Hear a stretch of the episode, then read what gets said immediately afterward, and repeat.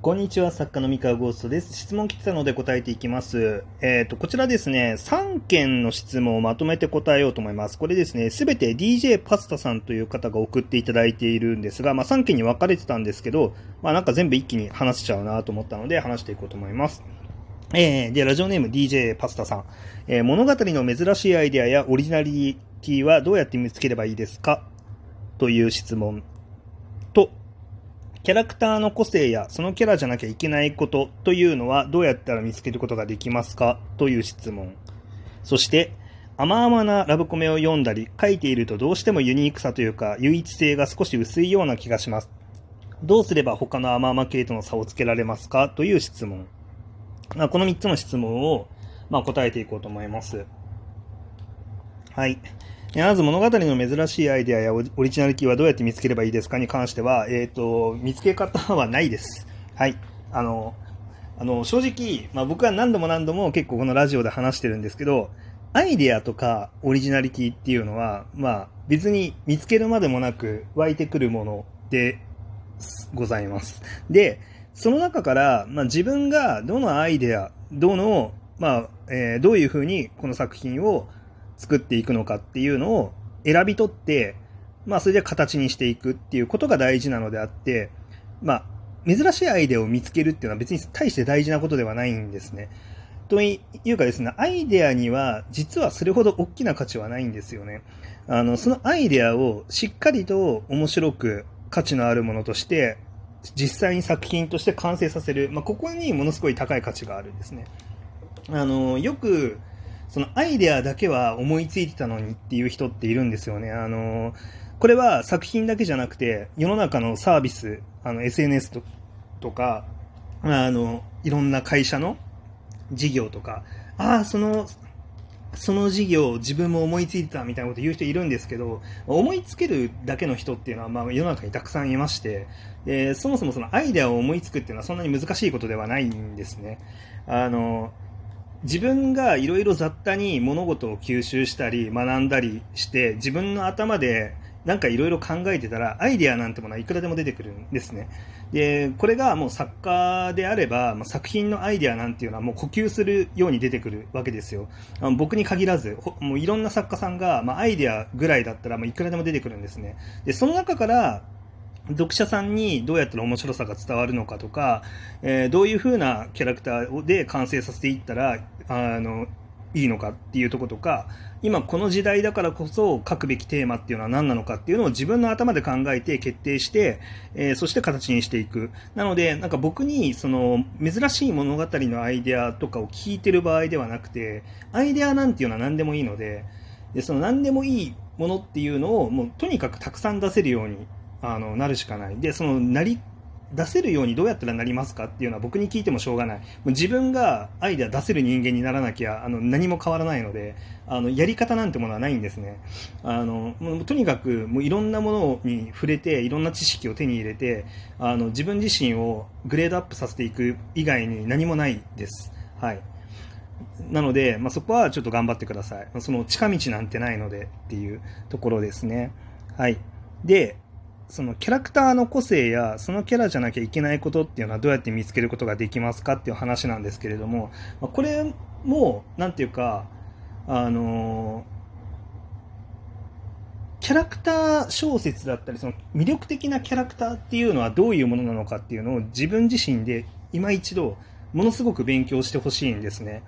で、この勉強の仕方はもう本当にキャラクターの魅力とは何なのかっていうのを語った本っていうのは世の中にたくさんありますし、まあ、そういうのを片っ端から読むとか、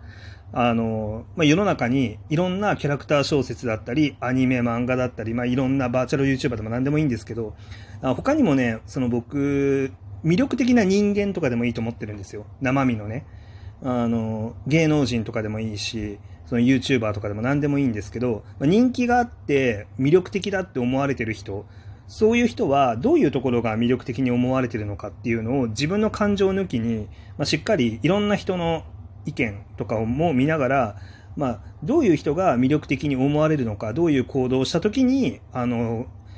大衆といいますか、そのお客さんは湧いているのかとか、あのどういう時にこの人間は魅力的ではないと判定されるのか、みたいなところを、あの今一度、あの、しっかりと、まあ、世の中のいろんなものに対してアンテナアンテナを伸ばして理解するっていうのが大事ですよね。でそうすると、まあ、自然とそのキャラクターというか、自分が描ける人物、人間性っていうのがどんどん増えていくんですね。で、増えたら、そういう人間だったらどういう行動をとるのか、そういう人間だったら、まあ、どういう、えー、価値観を持って、あの、なんだろうな、まあ、どういう心情を持った人間で、どういう過去を持っていて、で、もともその、その人間が、こう、どういう人生を生きてきたから、こういう時に怒ったり泣いたり笑ったりするっていう、まあ、いろんなね、その、なんだろうな、まあ、感情が出てくると思うんですけど、そのキャラクターが感情を出すところがあると思うんですけど、それが、例えばね、あの、すべてのキャラクターが、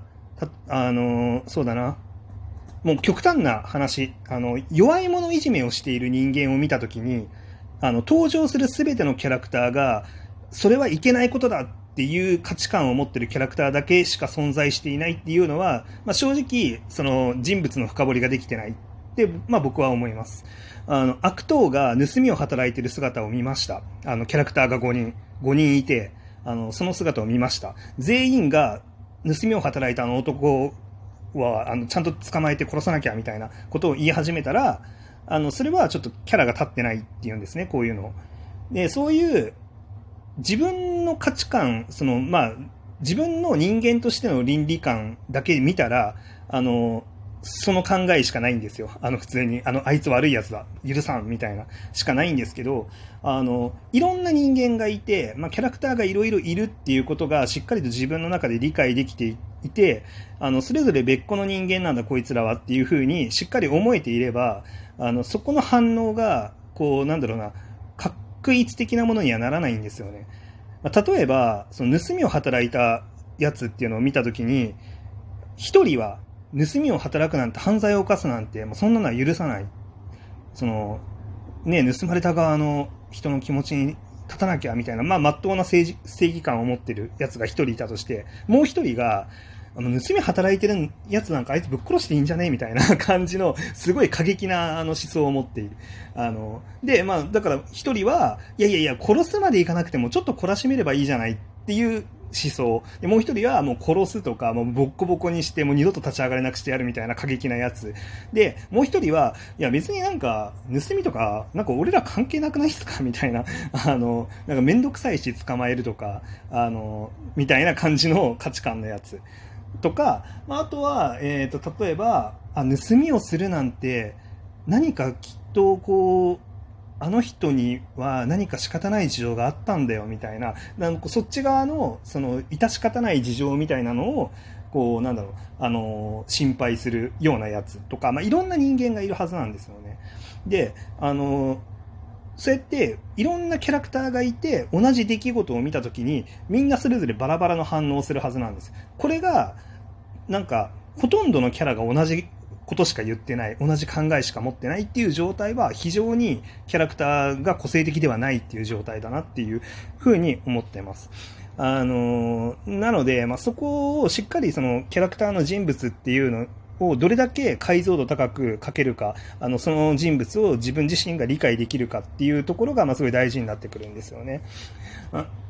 あのこれ本当に結構まあね、商業作品でも、まあよくありがちではある。まあ、あのそれがね、すごい露骨すぎると、まあユーザーからのツッコミも入るわけですね。読者さんからのツッコミが。例えば、あの、女の子が、出てくる女の子が全員主人公のこと好きです、好きですっていう、あの、言うとか、あの、さすがですって言うみたいな、そのなんか主人公をなんかみんな同じ持ち上げ方するみたいな。